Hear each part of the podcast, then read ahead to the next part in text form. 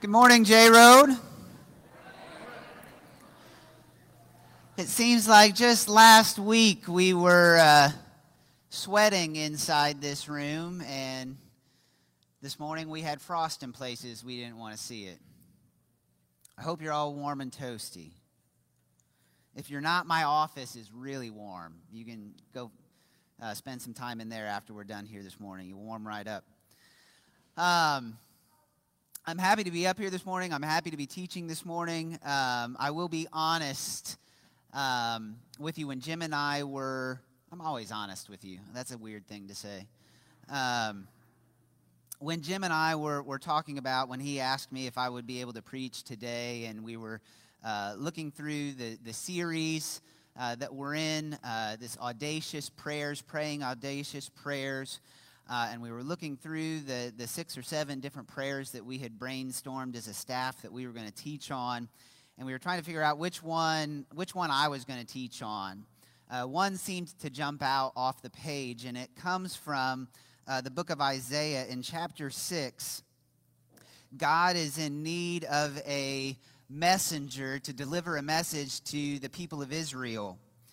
And uh, Isaiah finds himself in a vision, in a dream, where God appears to him and, and God asks the question, I, who, who will be my messenger? And Isaiah uh, jumps up and exclaims, Here I am, Lord, send me.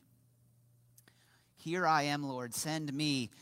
And this is an incredibly audacious prayer, and it seemed like the perfect prayer for the resident church planter to teach on, right? Because what I would want from teaching this prayer, from teaching this message, is that half of you at the end of the service say, Here I am, Lord, send me, send me out with this new church plant. And yes, this is what I feel uh, God calling you to do. And so that was kind of the intention of, um, of me teaching this message this morning, this prayer, this audacious prayer of, Here I am, Lord, send me. Uh, but as the week progressed, it became more evident that that wasn't the message that God wanted me to deliver through this passage. And I wrestled with him a lot over that this week. And so this morning is going to be a little less uh, polished uh, and a little bit more raw. And so I hope you just bear with me on that this morning as we uh, dive into God's Word. But nevertheless, this morning's audacious prayer is Here I am, Lord, send me.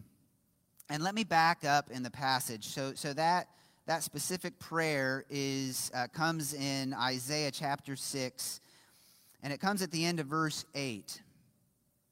But if we back up a little bit in, in, that, in that chapter, I'm just going to read from the beginning of that chapter. It was in the year of King Uzziah that uh, King Uzziah died that I saw the Lord. He was sitting on a lofty throne, and the train of his robe filled the temple. Attending him were mighty seraphim, each having six wings. With two wings they covered their faces, with two wings they covered their feet, and with two wings they flew. They were calling out to each other, Holy, holy, holy is the Lord of heaven's armies. The whole earth is filled with his glory.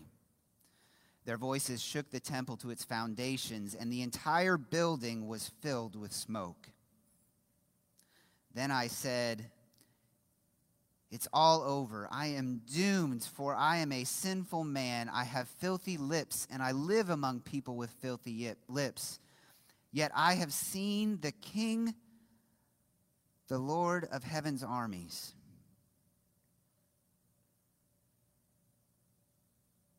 Then one of the seraphim flew to me with a burning coal he had taken from the altar with a pair of tongs. He touched my lips with it and said, See, this coal has touched your lips.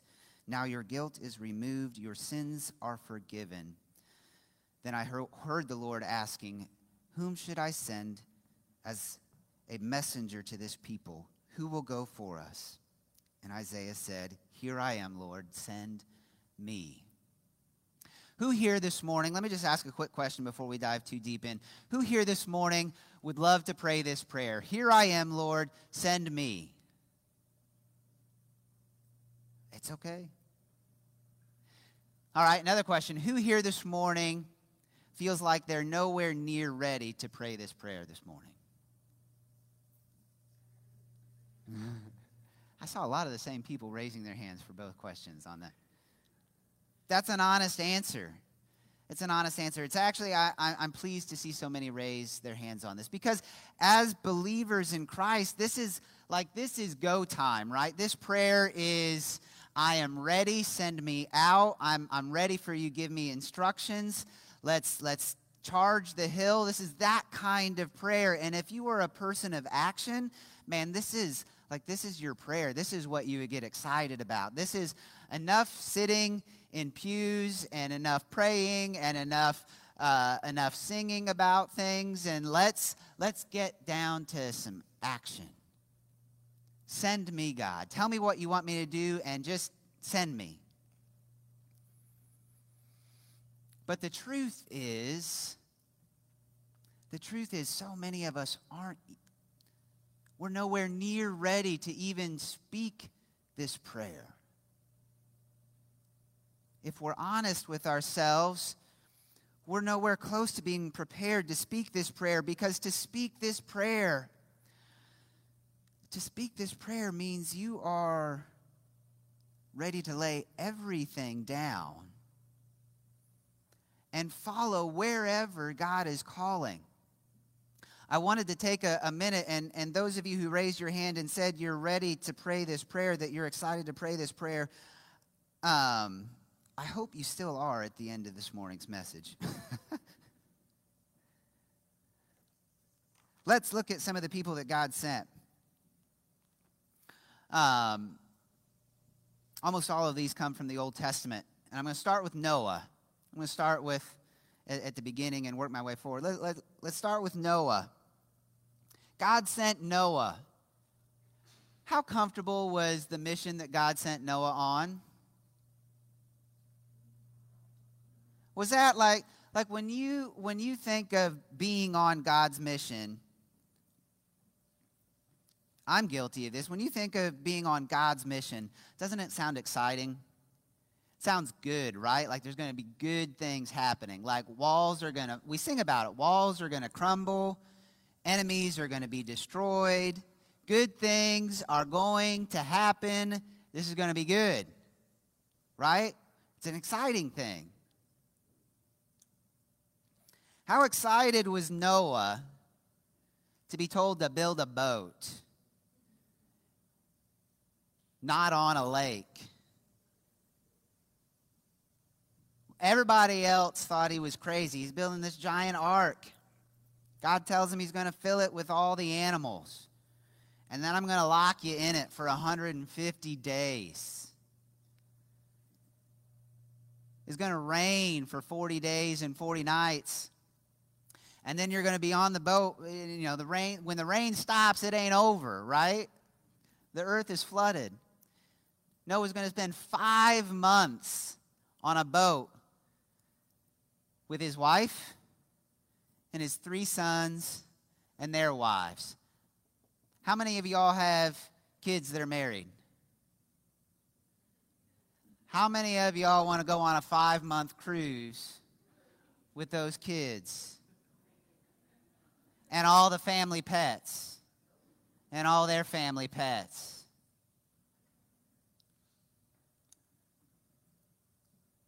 This was an unknown thing that God was sending Noah into, a scary thing.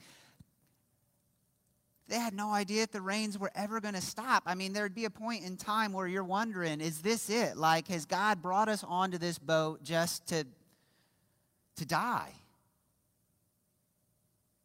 Like there's no end in sight to this thing that you've called me into. This is a scary time. You have just witnessed God wipe out creation.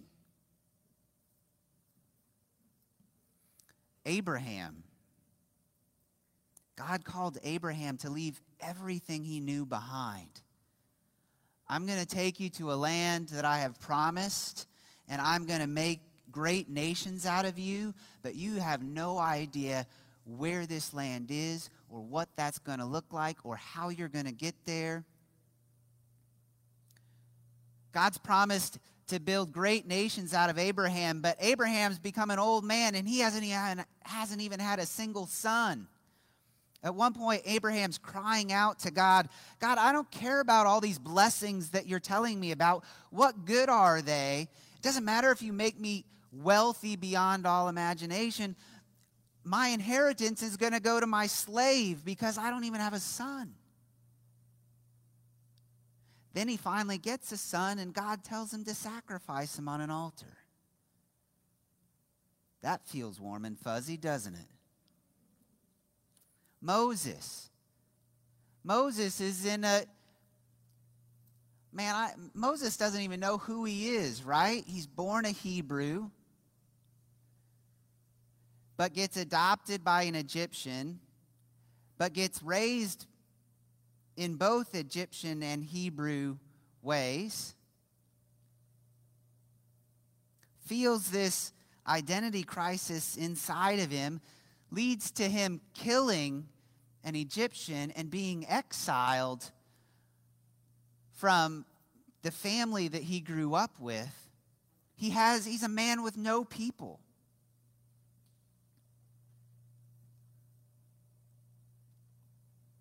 This one may be a little bit more um, unknown, but we'll come back to him later. Do you all know the story of Gideon?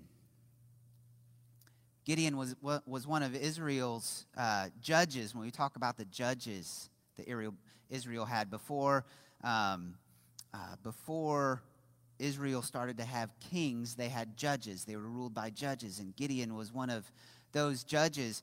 And and and in in God's calling, Gideon, the Israelites were overwhelmed by uh, the Midianites, who were swarmed the land that they were in. They talked about their camels were a, as numerous as the, as the desert sand. The Israelites had to hide themselves in caves, and every time that that they, they came out of the caves and they, they started to grow food, the Midianites would come and swarm and devour their food and destroy their land and, and force them back into hiding.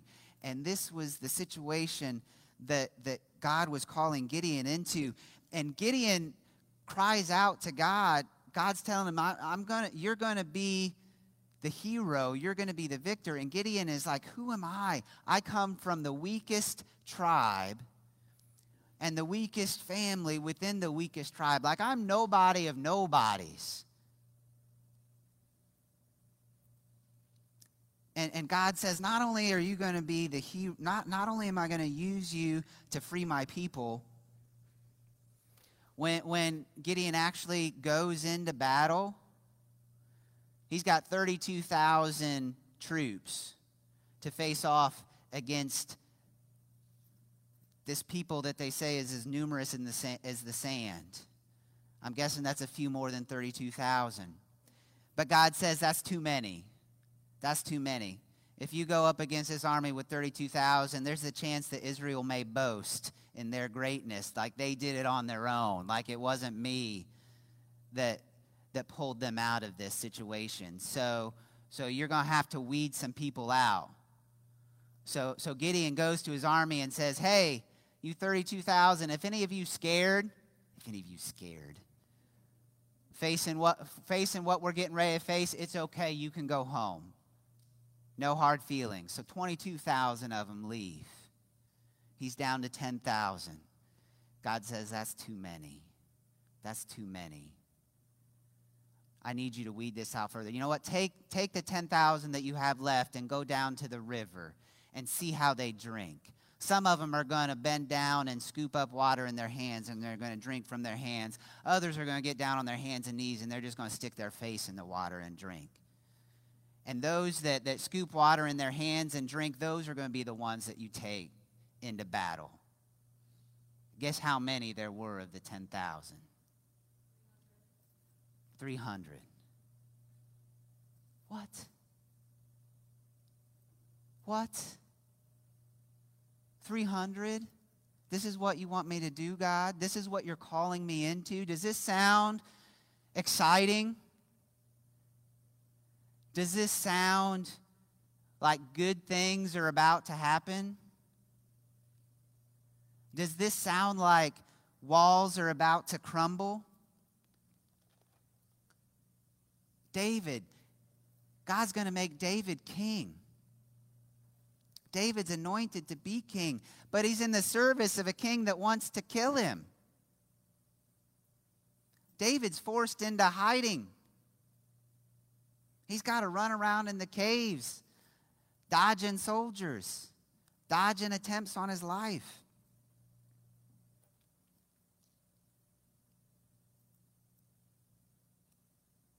Paul. Go New Testament. Paul. Paul dedicated his life to God. Paul had an encounter with Jesus that changed his life forever, and he was completely devoted. How comfortable was Paul's life? He was beaten next to death, shipwrecked, found himself in, in starvation over and over again, jailed numerous times, held captive, rights stripped away, persecuted. God's own Son, Jesus Christ. God come down to earth. How comfortable was his time here on earth?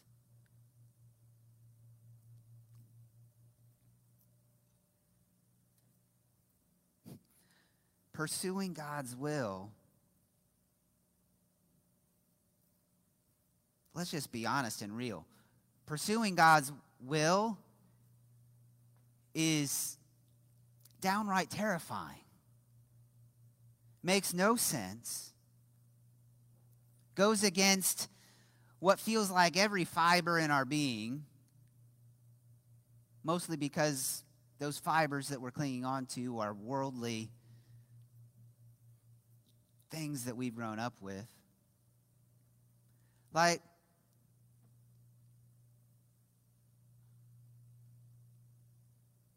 by worldly perspectives, knowing all we know in Scripture about what the track record has been when people have been following God's will. When we hear God call, the, the, the, the knee jerk reaction should be to hide underneath our, our pews, right? Our beds. Be like, nope, find somebody else. Moses tried that a few times. Not me. I'm not your guy. So, why in the world, why in the world would any of these people s- sign up for this? Why in the world? Isaiah knows all of this. Why, would, why in the world would he exclaim, God, you need a messenger? Here I am. Send me. I'm ready.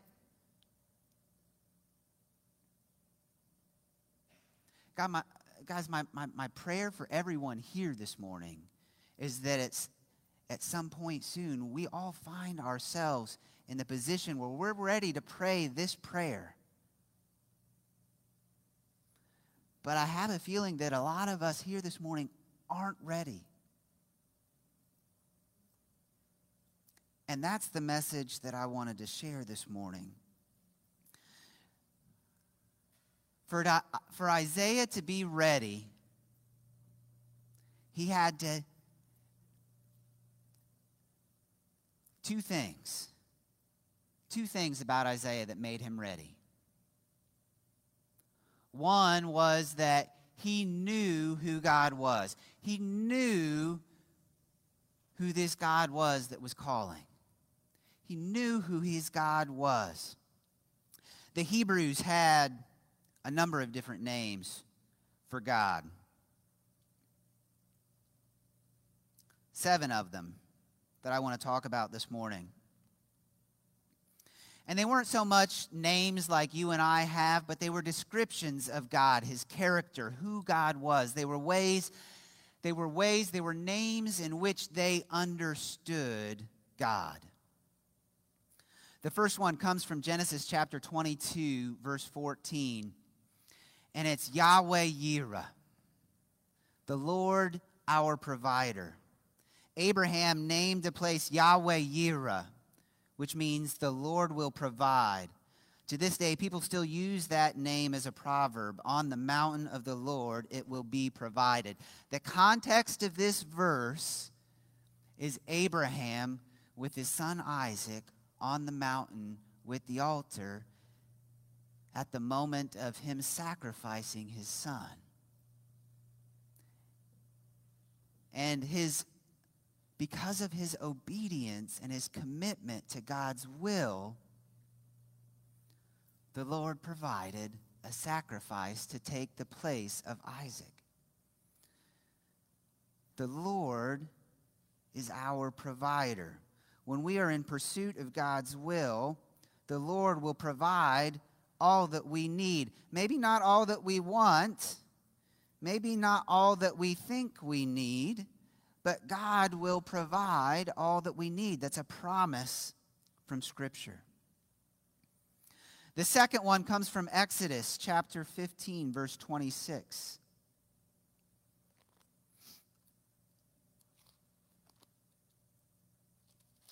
Flip over here to it.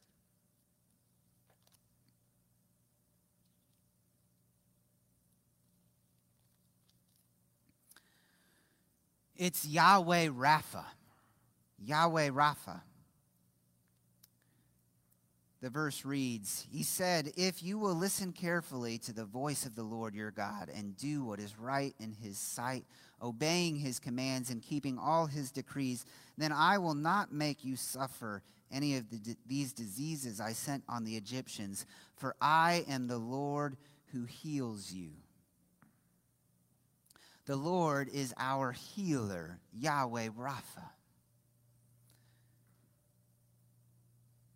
The context of this verse the Israelites are in the wilderness and they are in need of water. They haven't had a drink in over three days. They finally find water and it's bitter and undrinkable. And they're turning against Moses. And so Moses cries out to God, and this is God's response. If your people commit, if, if my people commit themselves to me, I will heal them. If they're obedient and they are pursuing me, I will heal them. This is the promise I give to you. I will be your healer. I am Yahweh Rapha pursue me. Just a bit, little bit later, Moses finds another name for God. In Exodus chapter 17, verse 15, the verse reads Moses built an altar there and named it Yahweh Nisi, which means the Lord is my banner. The context here, the, the, the Israelites are up against, right? There's the, the promised land that they are sent into isn't, isn't an empty land. It's filled with fierce people, and they are nomadic wanderers. And, and, and and these are people that they have to face off against and battle to, to, for God to give them this, this land which He's promised. And they are facing another one of these yet insurmountable battles against the Amalekites. And, and Moses says, Moses says to Joshua, you go out there and fight. I'm going to stand on the hill over there and I'm going to raise my hands over the battle in the name of God. Now, if I'm Joshua, I'm saying, can we switch places? But Moses was an old man. And Moses knew that his God was Yahweh Nisi, our banner. Think about how we use banners today or how we've used banners in the past. Banners are things that tend to go out in front of us, aren't they? Banners in, in the context of, of war situations, banners and flags, they were used to, they were, they were sent out in front. They were what was used to communicate with each other. The banners were what gave you hope when you saw your banner flying, that you know the fight was still on and that there was still hope. The banner was an crucial part of battle. And, and if that banner fell, the next soldier would run to pick it up and keep it flying. And that banner would be in battle with us. And that banner would lead us into battle to face our enemies. And so Moses knew this about his God that, that God was Yahweh Nisi, that he would be with us in battle. And so it was important for Moses to stand on top of that hill and raise his arms to his God because he knew that his God would be in battle with him because his God had promised that. And so, as long as Moses' arms were raised, the Israelites were winning. When Moses got tired and his arms started to, to fall, the Amalekites started to take back over. And, and Moses is Moses' commanders that were with him started to notice this. And so, so they got a rock for Moses to sit on, and they held his arms up for him. They knew that their God was Yahweh Nisi. The next name for God comes from Judges. Judges uh, this is chapter 6, verse 24. The verse reads And Gideon built an altar to the Lord there and named it Yahweh Shalom, which means the Lord is peace. I just described for you the situation that, that Gideon faced with 300 soldiers split up into three different groups of a hundred. They defeated the Midianites. And God brought the peace that he promised the Israelites. And Gideon had faith that God will, would do this because he knew his God as Yahweh Shalom, God of peace. Our Lord is peace.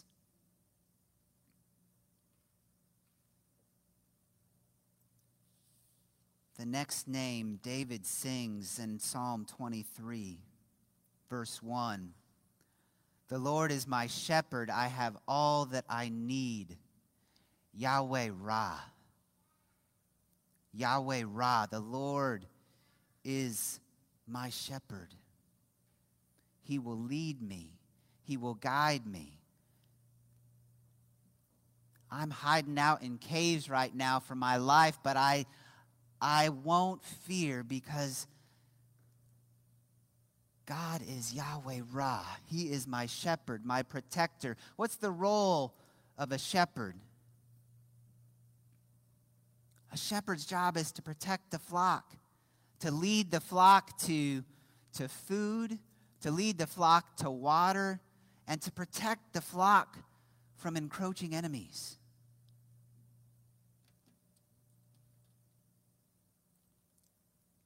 David knew that his God was Yahweh Ra. I kept my clock up here, but I just covered it. I've had it covered.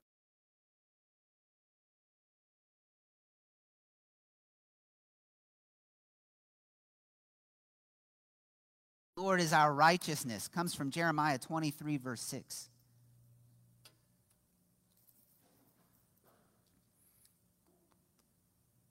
And this will be his name. The Lord is our righteousness. In that day, Judah will be saved and Israel will live in safety. God's talking about the coming Messiah. He's talking about Jesus Christ here. His name will be Yahweh Sidkenu. The Lord is our righteousness. We are made righteous in Christ. The seventh name is Yahweh Shammah. The Lord is there. In Ezekiel chapter 48, verse 35, God is giving Ezekiel a vision of the new Jerusalem, of how the, the Israel is to be divided amongst the 12 tribes, and a plan and a design for the new Jerusalem. And the name of the city will be Yahweh Shammah the Lord is there because God's temple is going to be in the New Jerusalem.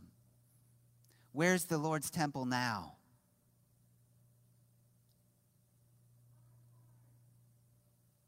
God is here. Isaiah knew this truth. Isaiah knew who his God was.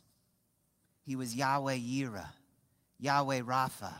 Yahweh Nissi, Yahweh Shalom, Yahweh Ra, Yahweh Sidkenu, Yahweh Shammah. Not only did he know who his God was, it was more than just knowing who God was. It's the difference between being a believer and being a disciple, having knowledge and being devoted.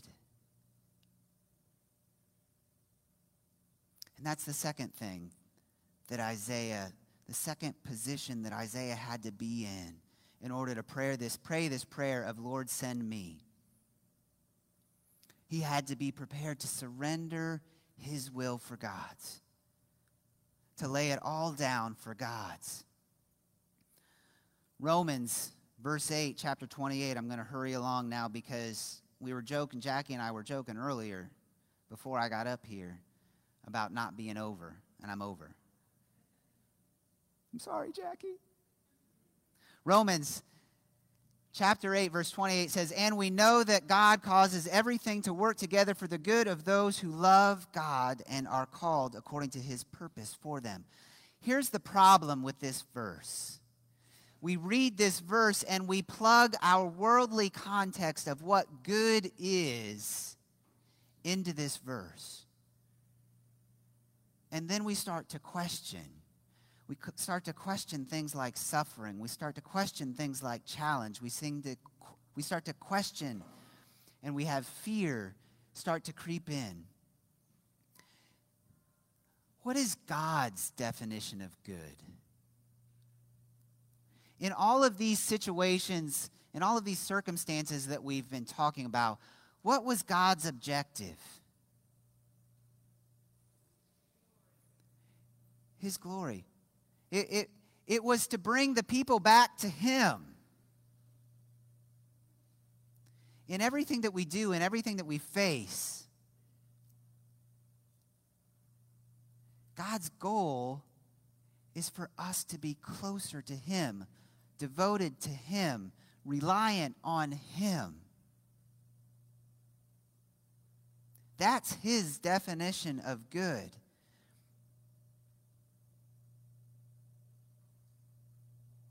And a lot of times, what brings that closeness is struggle and trial and challenge and difficulty. Uncomfortable, uncomfort, discomfort brings growth.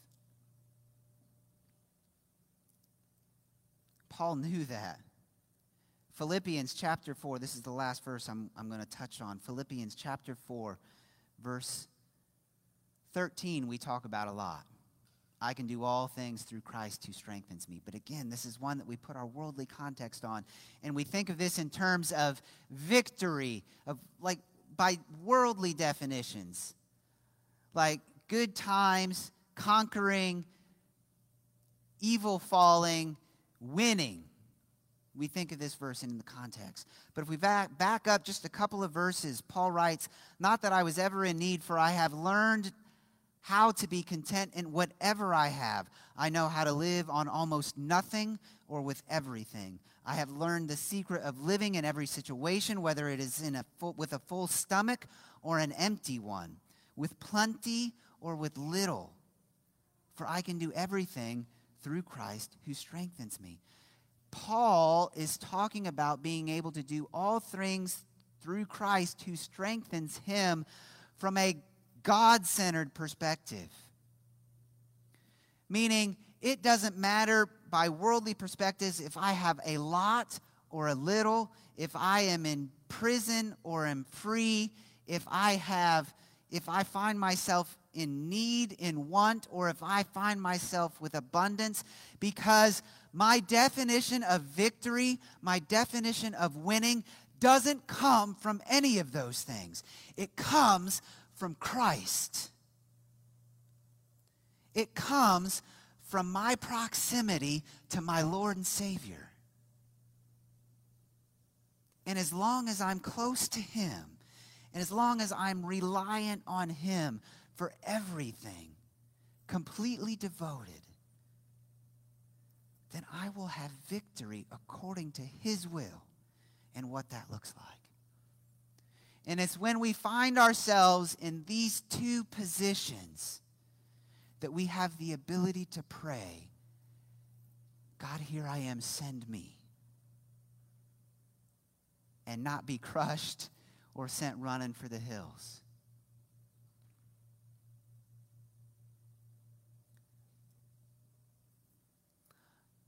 We're not going to do group prayer today, but here's my request. There are so many things in our lives today that are getting in the way of us being in this position. And God wants to reveal them to you. You may know some of them, you may not know any of them. Even if you know a few of them, I am confident there are others that have yet to be revealed for you.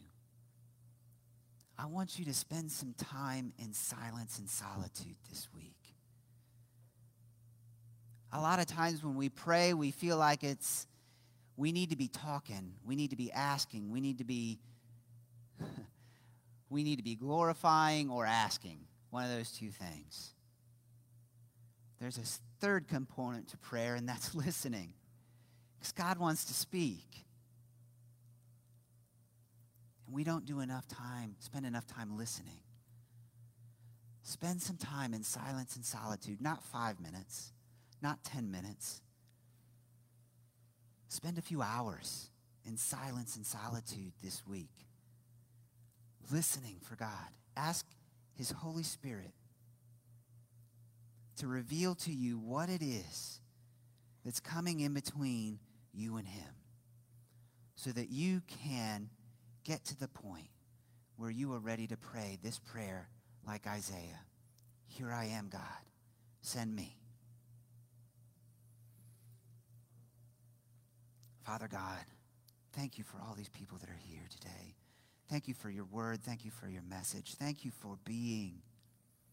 Thank you for being who you are our provider, our healer, our banner, our peace, our shepherd, our righteousness. For being a God who is with us. God, this is a scary prayer, but bring us to our knees. Bring us to the point that we are reliant, utter reliance and devotion to you, God. And if need be, make us uncomfortable to do so. God, it's in your holy, almighty name we pray. Amen.